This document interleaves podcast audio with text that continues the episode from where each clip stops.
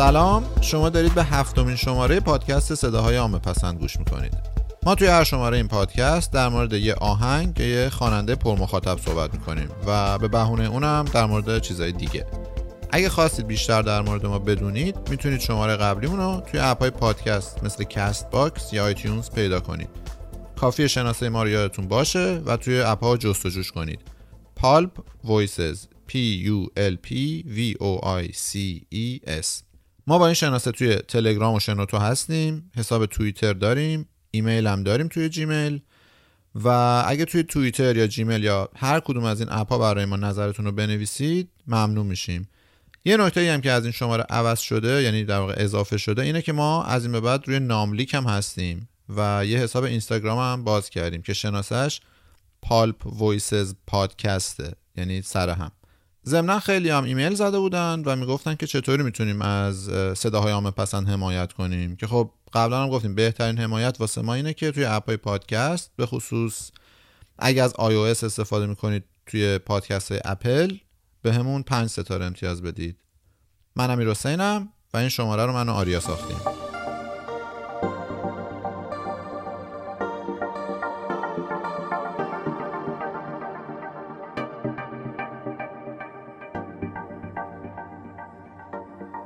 خب از شماره قبل یه بخش جدید اضافه کرده بودیم و اونم صحبت در مورد اخبار موسیقی بود که بین دوتا شماره ما اتفاق افتادن و این شماره هم تقریباً یه دو ماهی طول کشید و برای همین خیلی اخبار زیاده دیگه.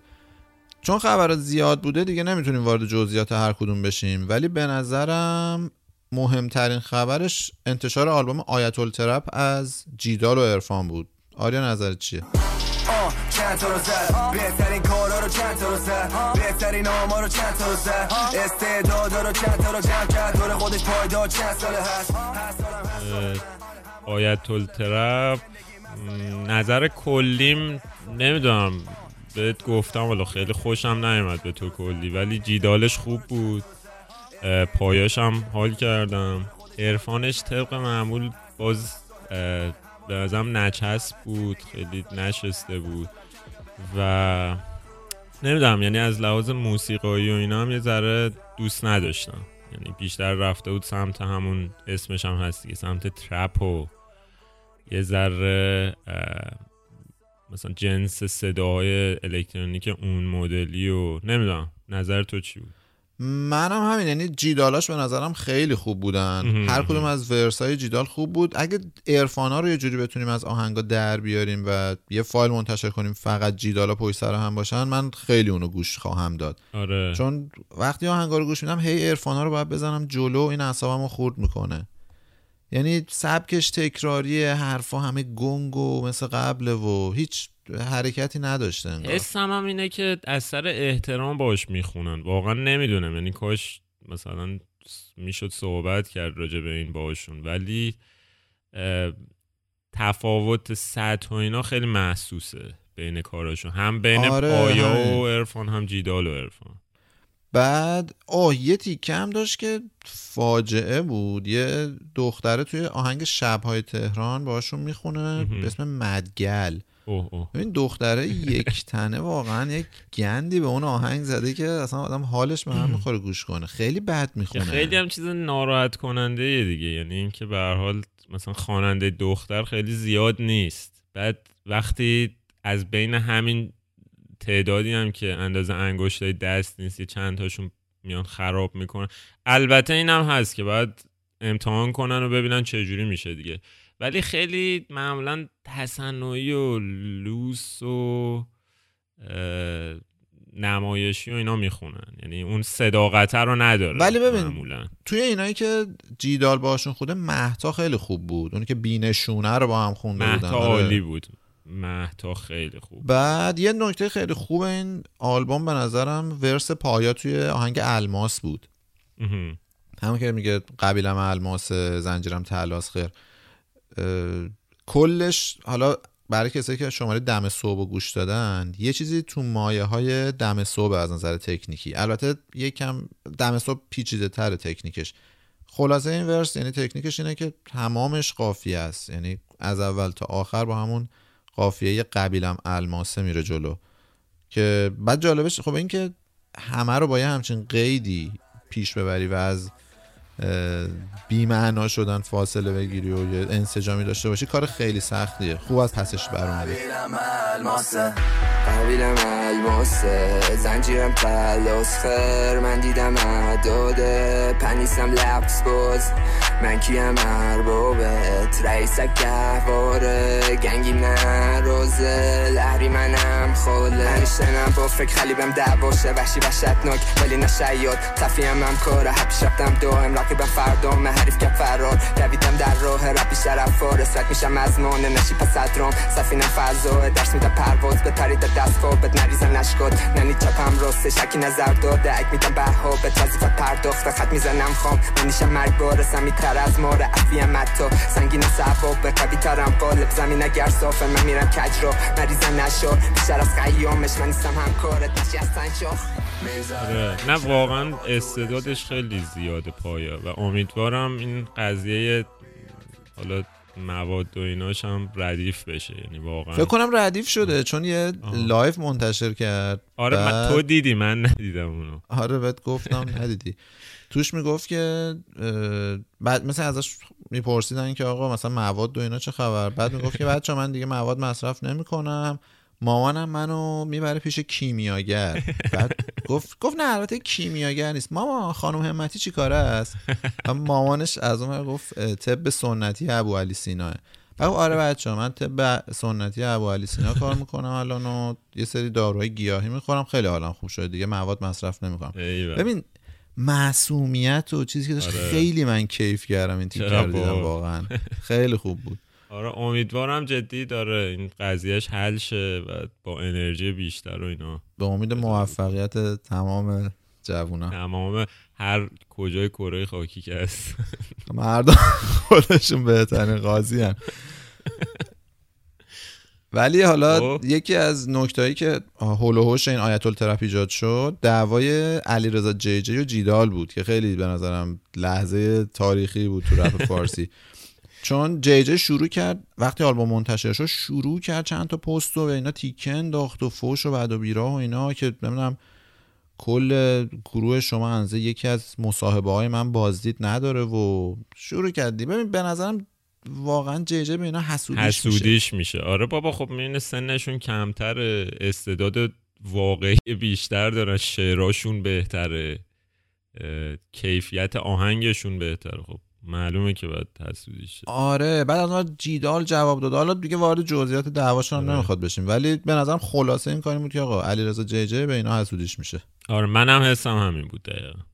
بعد آلبوم اوردوز سه آره آره, آره اونم تیک تاک با آهنگ ایست اومد، یاس آهنگ فوق العاده داشت به نام اصالت، بی‌نظیر بود یعنی اصلا آره. میخکوب کننده بود اون آهنگ. آقا یاس چجوریه و انقدر خوب شد، یعنی من چند وقت پیش داشتم گوش میدادم کاراشو همینجوری مثلا افتاد روی کارهای قدیمی ترش، بعد دیدم بعضی از کارهای قدیمیش اصلا خوب نیست، مثل این رپرای جوون بی استعداد هست الان الکی داد میزنن میدونم آره منو منو گذاشتی خانم و ورم کرد، از این مدلا بود که مثلا الکی داد و بیداد و اینا میکنه.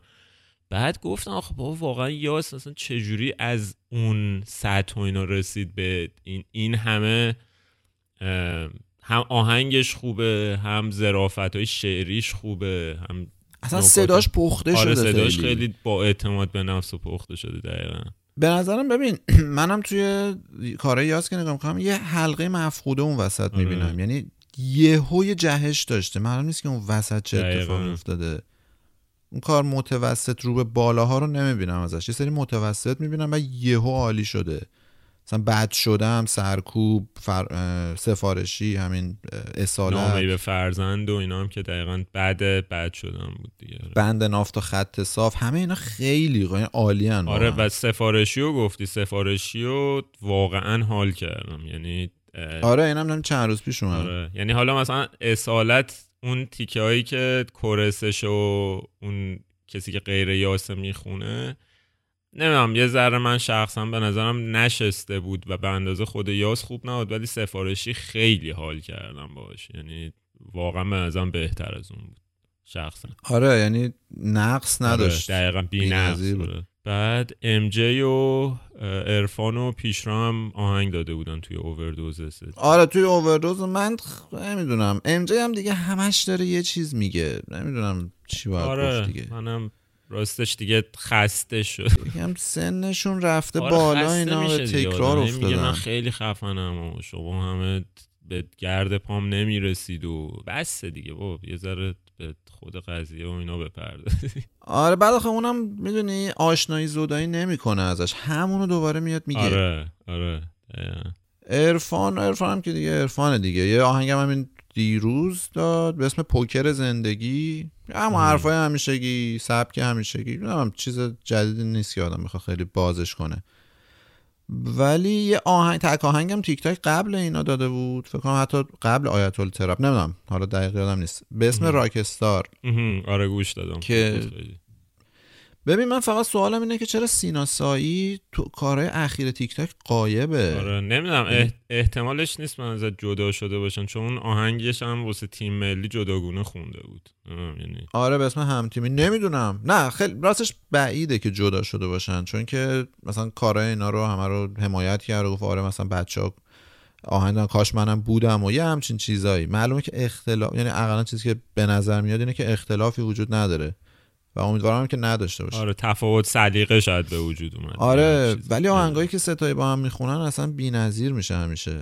خیلی خوبن. آره میگم آهنگ سفارشی یاسو به نظرت گوش بدیم با هم. آره میتونیم چند تا از تیکای خوبش رو بذاریم دیگه. بس بریم اینو گوش بدیم که بعد بریم واسه این.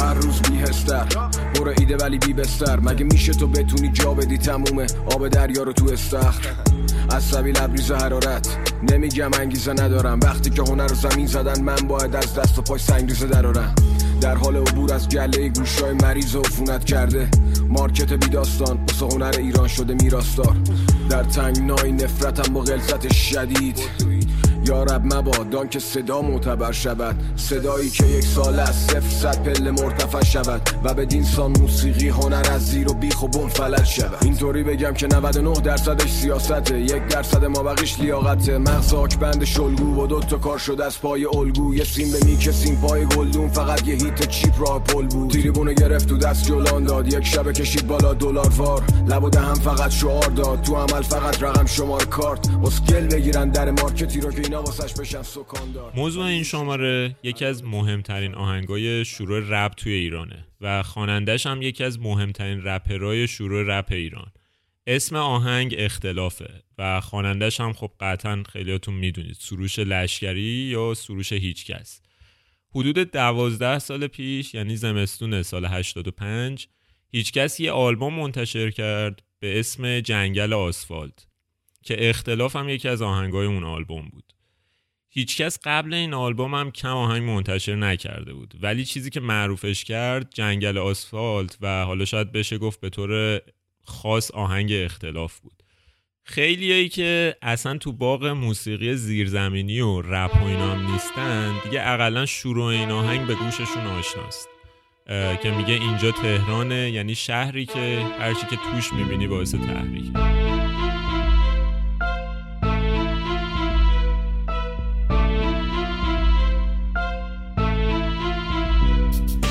تهرانه یعنی شهری که هرچی که توش میبینی باعث تحریکه، تحریک روه تا تو آشغال دونی میفهمی تو هم آدم نیستی یا آشغال بود، اینجا همه گرگه میخوا باشی مثل بره، بذار چش و گوش تو من واکنم یه ذره، اینجا تهران لعنتی شوخی نیستش، خبری از گل و بستنی چوبی نیستش، اینجا جنگل بخور تا خورده نشی، اینجا نصف عقده‌ای نصف وحشی، اختلاف طبقاتی اینجا بیداد میکنه، روح مردمو زخمی و بیمار میکنه، همه فقیره و مایه داره خفه توی تاکسی، همه میخوان کرایه نده، حقیقت روشن خودتو به اون را نزن، روشن‌ترش میکنن پس بمون جا نزن، خدا پاشو من چند سالی با درد دارم، خدا پاشو پاشو دینشو ناراحت از کارم، کجاهاشو دیگی تازه اول کارم، خدا پاشو من... توی شماره قبل یعنی نامه‌ای به فرزند یاس گفتیم که رپ گوش نکنه معمولا واسه دو تا رپر احترام قائلن که یکیشون یاسه و اون یکی هیچکس، و یکی از شاخص‌ترین آهنگای هیچکس هم اختلافه یعنی اختلاف یکی از اون چند تا اثریه که رپ ایران باهاشون شناخته میشه و این یعنی خب خیلی آهنگ تاثیرگذاریه دیگه. ولی اینجا باید بین تاثیرگذار و خوب فرق گذاشت. خلاصه نظر ما اینه که اختلاف مجموعاً آهنگ خوبی نیست با وجود تاثیرگذاری و اهمیتش. و توی این شماره هم قراره در مورد این قضیه حرف بزنم که اولا چرا به نظر ما اختلاف خوب نیست و ثانیاً چرا این آهنگ یهو معروف شد. من باید اعتراف کنم که از همون اولین باری که آهنگی از هیچکس شنیدم که درستم یادم نیست چی بود، اصلاً ازش خوشم نیامد و مهمترین دلیلش هم به نظر خودم صداش بود، چون اون موقع من اصلا جنبه‌های دیگه رپ رو نمیشناختم که بخوام بر اساسشون قضاوت کنم و کاملا مشخص بود که این صدای واقعی این آدم نیست و این خیلی تو ذوق میزد برای من. مثلا با خودم میگفتم این چرا صداشو اینجوری میکنه آخه. بعد یه نکته دیگه‌ش هم این لقبی بود که به خودش داده بود و میگفت من پدر رپ فارسم و اینا، چون اصلا هیچکس قدیمی‌ترین رپر ایران نبوده و من نمیدونم چرا باید این لقب رو خودش بذاره. خلاصه میگم من حس کرده بودم که با این صدا و این فاز پدر رپ فارس و اینا یه فضای لاتولوتی و خوبان ایران و اینا دور خودش درست کرده که در درجه اول به شدت مصنوعی بود و ضمناً انگار عمدن قصد داشت که هنر و اصل کارش رو تحت شعاع قرار بده. بعد قضیه واسه من وقتی جالبتر شد که مصاحبه‌های هیچکس رو گوش دادم و دیدم که انقدر این آدم تو نقشی که ساخته فرو رفته که صدای حرف زدن عادیش هم شبیه صدای خوندنش میکنه، یعنی با همون خش و زبری و اینا. حالا احتمالاً یه دم اعتراض میکنن که همین قضیه نشون میده هیچکس صداسازی نمیکنه و صدای واقعیش اینه، که در جوابشون باید بگم آخه کدوم انسانی صدای عادیش اینطوریه. بذار قبل اینکه یه ذره عمیق‌تر نرفتیم تو این زاویه دیدی که داری میگی، منم یه ذره توضیح بدم داستان خودم با هیچکس. ببین اتفاقا من برعکس تو اولین باری که اسم هیچکس رو شنیدم همون سالایی بود که آهنگ یه موج سرباز رو داده بود که یه جورایی به نظرم امضای هیچکس و صرف بیست و یک و اینا شد بعدن. و جالبه که این صداسازی هم که میگی واسه منم سوال شده بود و اولش که گوش دادم یه جبهه‌ای درست کرد تو طرز تفکرم، ولی کم کم خوشم اومد. حالا دلایلش رو یه ذره جلوتر توضیح میدم. ببین آهنگ یه موج سرباز به طور مشخص خیلی پخته تر و خوش ریتم تر و مطمئن تر بود از نمونه‌های رپ معروف ایرانی اون موقع، که مثلا آهنگایی مثل آهنگای اولیه زدبازی بود، مثلا بی‌حس و اینا.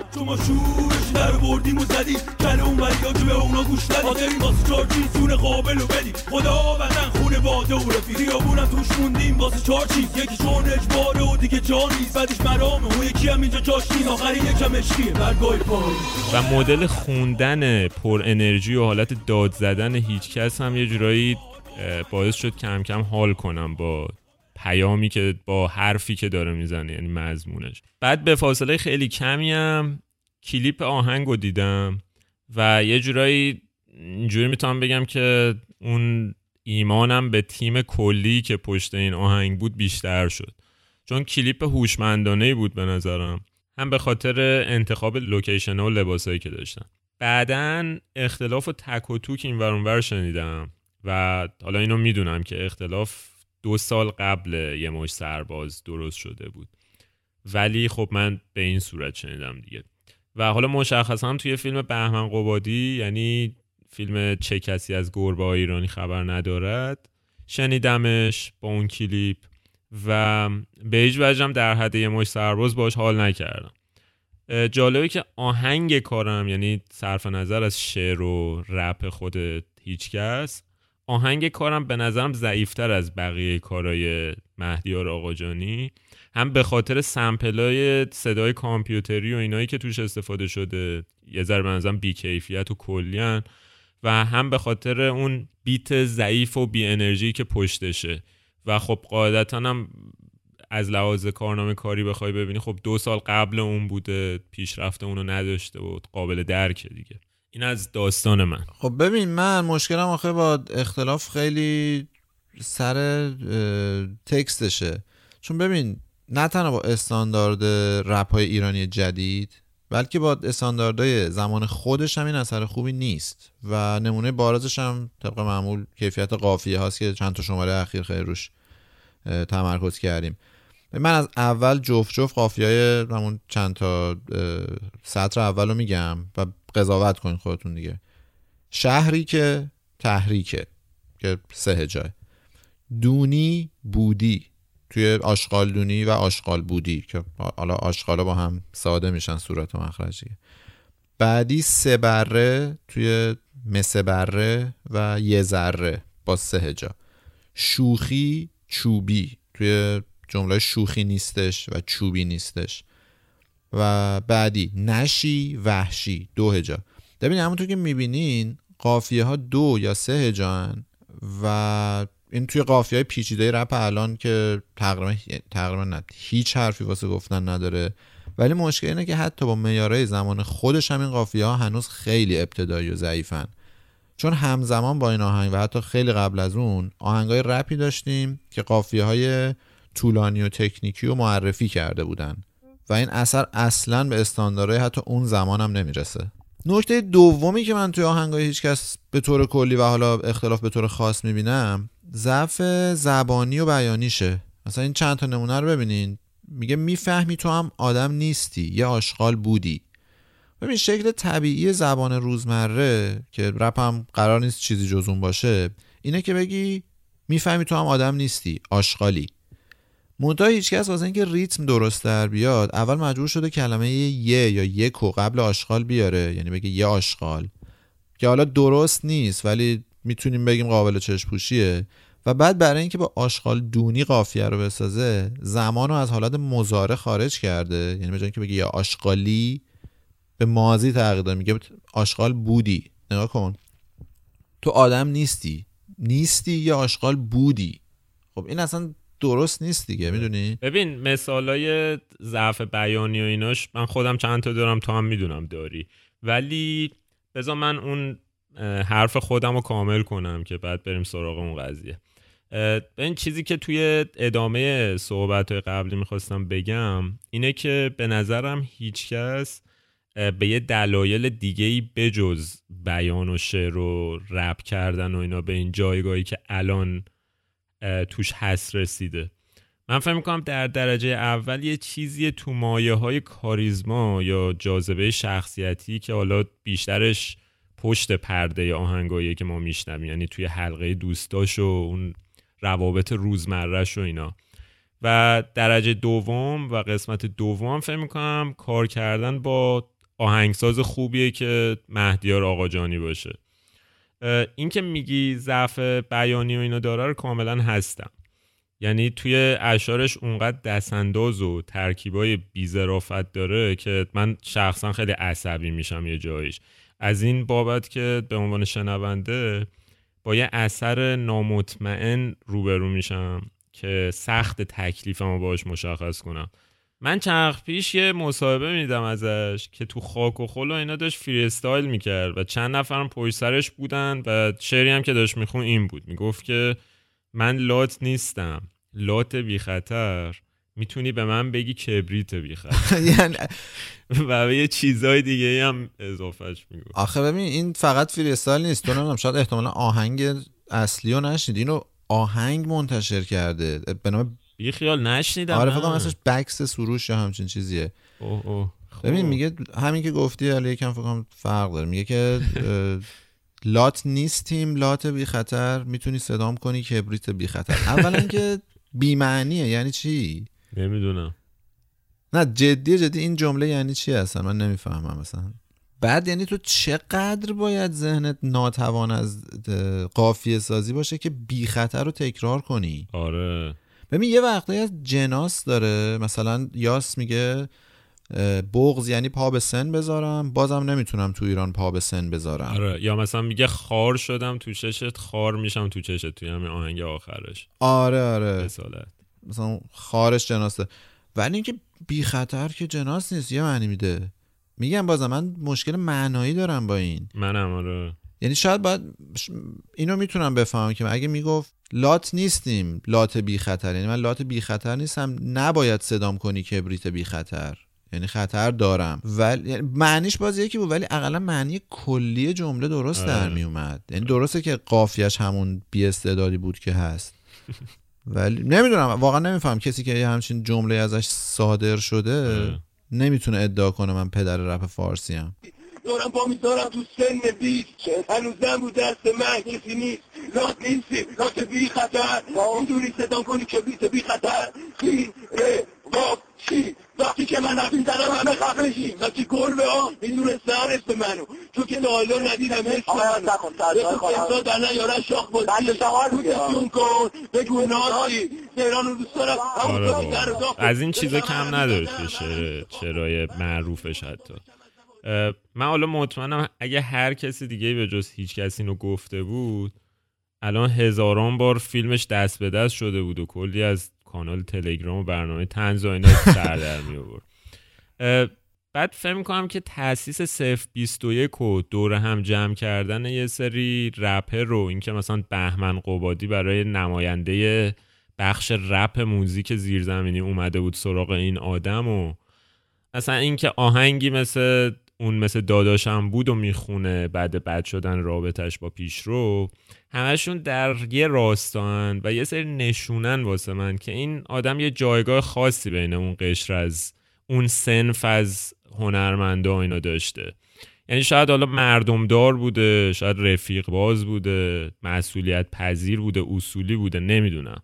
ولی اگه این وزنه رو نداشت توی کاراکترش مطمئنم اشعار و تکنیک صرفش به هیچ وجه نمیتونست این جایگاهی که الان داره رو بهش بده. این نظر منه کلا راجع به هیچ همین. ببین من چیزی که اون اول گفتم که این فضای لات و لوتی و خوبان ایران دور خودش آره درست آره کرده دقیقاً آره. منظورم همین بود. درست آره. یعنی اگه هیچکس به عنوان رپر جدید میومد همین کارا رو منتشر میکرد الان من خیلی بعید میدونم که اصلا میتونست از قعر جدول حتی یه پله شانسی نداشت بین تیک تاک و جیدال و اینا جیدال و تهم و همه آره. اینا. بعد آخه ببین مثالای ضعف بیانش که گفتید خیلی زیاد اصلا یکی دوتا نیست واقعا تو همین اختلاف کلکسیونشون رو جمع کرده. مثلا نگاه کن میگه نمکی با چرخش کنار یه بنزه هیکل و چرخش با هم کرایه یه بنزه. خیلی فاجعه. نه برای که تصویر به شدت شعار زده و نچسبه یعنی محتوایی که داره ارائه میده و میگم اون تصویرش خیلی خیلی نچسبه.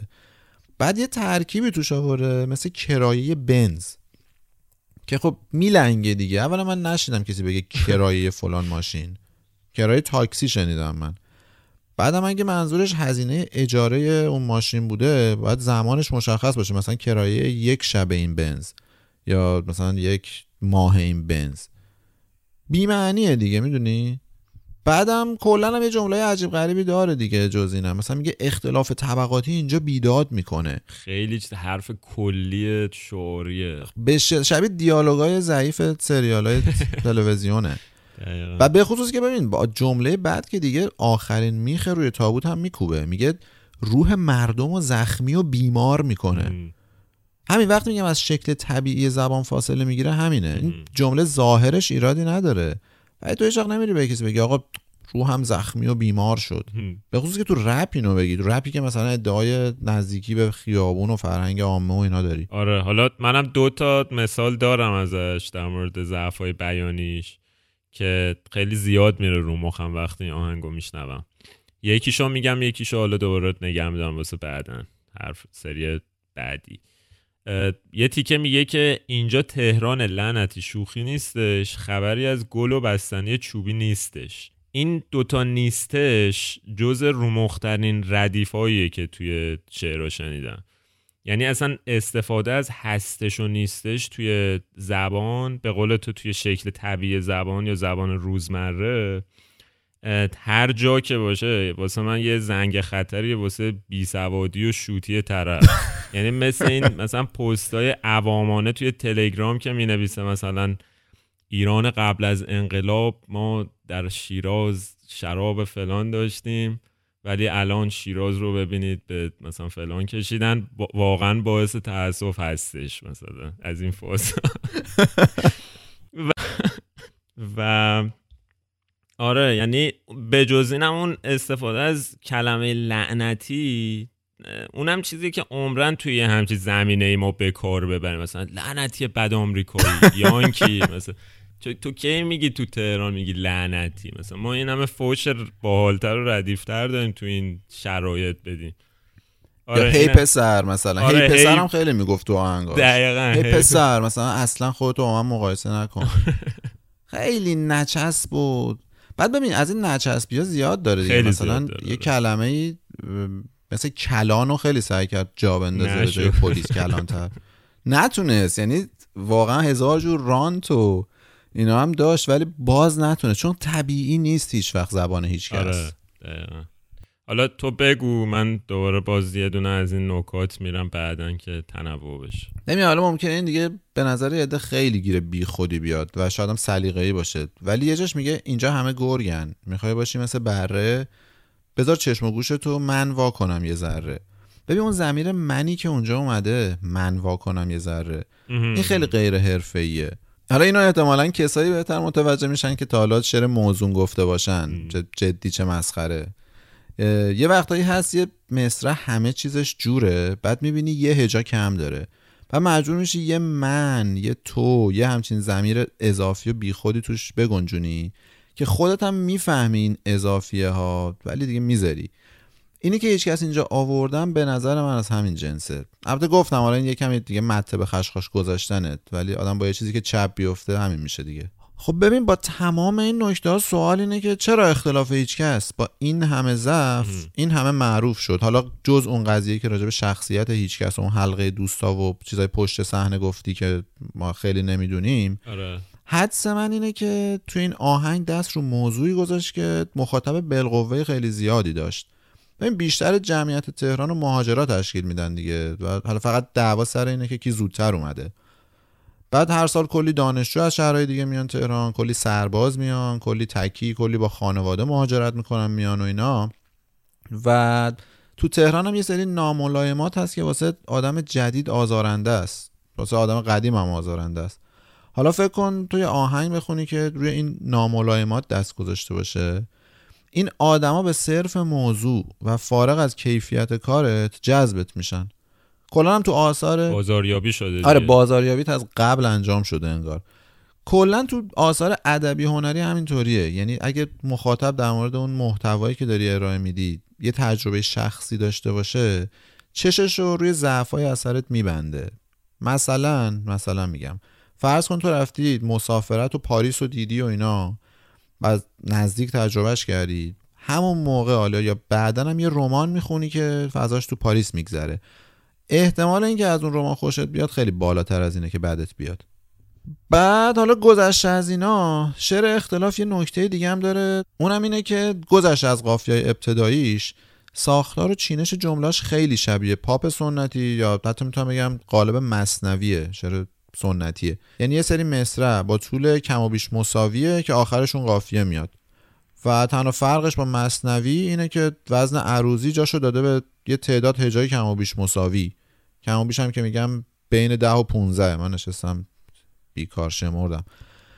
فقط یکی دو جا هست که این ساختار میشکنه. یکیش وقتیه که میگه همه کنار همن، فقیره و مایه‌دار خفن توی تاکسی همه میخوان کرایه ندن، که سه تا قافیه میاره، یعنی اون فرم مصرع قافیه رو میشکنه. یه تیکه دیگه هم داره میگه همه آگاهیم از این بلا، یا نمیدونم فرشته هم نمیاد این وراتا. اینجا هم از نظر فرمی شکسته ولی حالا محتواش بحث دیگه است. جز این چند تا جمله که توشون سه تا قافیه داره، ساختار بقیه آهنگ همون یه مثنوی سنتیه. البته اینم بگم از انصاف خارج نشم، این نکته تقریبا در مورد همه آهنگای اوایل رپ صادقه. یه نمونه بارزش و خیلی هم معروفش آهنگ دیسپک سامان ویلیه. بترس با سامان ویلی تریپ کل داری، پس داری به جهنم بلیت مجانی. حواستون باشه دفعه بعد که قصه میگیم، تو قصه هاتون نباشه دیگه اسم ویلی. این دفعه تکی میخونم گرچه دوتایین، راستی یادم رفت بپرسم بچه کجایین، خوشتیپای پایینی یا جوادای بالا، چون امثال شماها نیستن طرفای ماها. نبادا نگین چرت و پرت از ویلسون، راکتا رو بردارین پاک ملت بدمینتون دیگه اومده. حالا منتها چند تا نکته رو باید در مورد این آهنگ سامان ویلی در نظر گرفت. اولا که این آهنگ دو سال قبل اختلاف منتشر شده که توی تاریخ پانزده شانزده ساله رپ فارسی اگه نگاه کنی خب زما درصد زیادیه دیگه. بعد اینکه با وجود قدیمی تر بودن قافیه‌هاش کاملا حرفه‌ای و درستن و اصلا نمیتونی با قافیه‌های سطح پایین اختلاف مقایسهشون کنی. خلاصه اینکه اختلاف مثل بقیه آهنگای اوایل رپ ایران یه ساختار مثنوی‌گونه و سنتی داره. منتها یه چیز جالبتر اینه که رپ فارسی توی یه دوره میگم حالا ده پانزده ساله یکم بیشتر کمتر از این ساختار سنتی میرسه به ساختارهای مدرنی که حالا توی آهنگای جدیدتر داریم میبینیم. یعنی یه جورایی همون مسیری رو که شعر فارسی توی هزار خورده ای سال طی کرد از قصیده و غزل و مثنوی و اینا رسید به شعر نیمایی و شعر سپید و قالبای مدرن‌تر، رپ فارسی هم توی عمر کوتاه خودش به یه شکل دیگه همین مسیر رو طی کرد.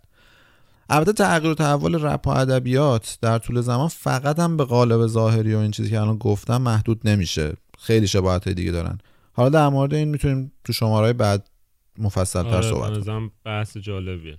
حالا منم یه باز دوره نکته‌ای که توی آهنگ به ذهنم رسید که خب یه ذره بی ربط به این چیزایی که گفتی ولی نگه داشته بودم که بگم اینه که یه تیکه از آهنگ یاد باشه میگه که تا حالا شده عاشق دختر بشی، میخوام یه چیزی بگم رکتر بشی. این ضد زن ترین سطر تاریخ رپ فارسیه. راجع به همین میخوام بگم، یعنی حالا بجز قضیه قافیه و وزن و اینجور چیزا یه دختر اون وسط چپونده که کلا جمله رو تبدیل کرده به یه چیزی که حس میکنی یه ایراد اساسی داره. مثلا نمیشده بگه که تا حالا شده عاشق بشی، که من فکر میکنم حالت نرمالش اون بود دیگه. تو اگه در نظر میگرفتی مخاطبت هم دخترن هم پسر میگفتی تا حالا شده عاشق بشی، نه اینکه مثلا بگی عاشق دختر بشی و مثلا مثل یک مرغ در واقع اونو چیز کنید، اون شی انگاری کنی و اینا. ببین یعنی اصلا دخترها رو انگار آدم حساب نکرده و مخاطبش نیستن. مثلا فرض کن چم پدر و پسر نشستن کنار هم، بعد پدر میاد میگه که پسرم تا حالا عاشق دختر شدی؟ خب نمیگه که عاشق دختر، میگه عاشق شدی مثلا. این میگم این اینم خیلی چیز رومخی بود واسم، به خاطر اینکه زورچپون دخترها رو آورده و رکتر بشینم حالا بعدش اضافه کرده که یه چیز در بیاد. آره یعنی من حالا خلاصه کنم حرف تو، یکی این که مخاطب رو به صورت پیشفرض فقط پسرها در نظر گرفته. دقیقاً. میتاره شد.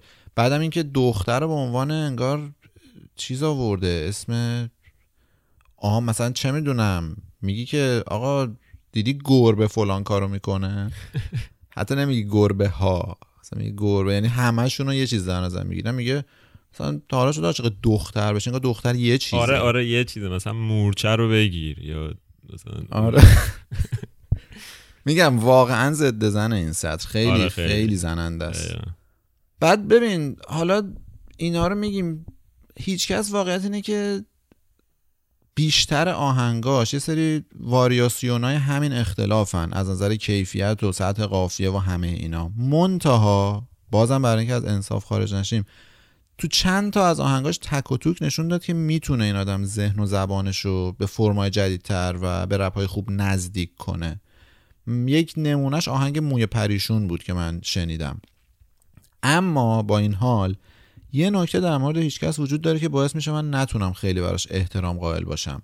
ببین همونطور که گفتی این آدم کیفیت هنری و ادبی خاصی که نداشت، در نتیجه شخصیت هنری خودشو با یه سری حواشی و همون لاتبازی مصنوعی و این چیزا ساخت، ارتقا داد، تبلیغ کرد که همه این چیزا باز تو بستر ایران معنی پیدا میکنن. این آدم مثلا نمونهش هم که گفتی توی فیلم کسی از گربه‌های ایرانی خبر ندارد ظاهر شد که تقریبا هیچ هنرمند درست حسابی حاضر نشده بود بره توش.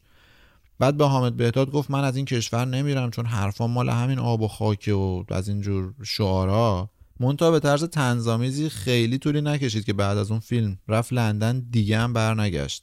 جالبه که حالا تو اون فیلم با اینکه قصه است حامد بهتاد داره بهش میگه آقا بیا بریم لندن، نمیدونم چی هست، بیا بریم لندن. واقعا کار روزگار رو فارسی فارسی یعنی چی؟ یعنی واسه هم اینجاست، میای یا نمیای؟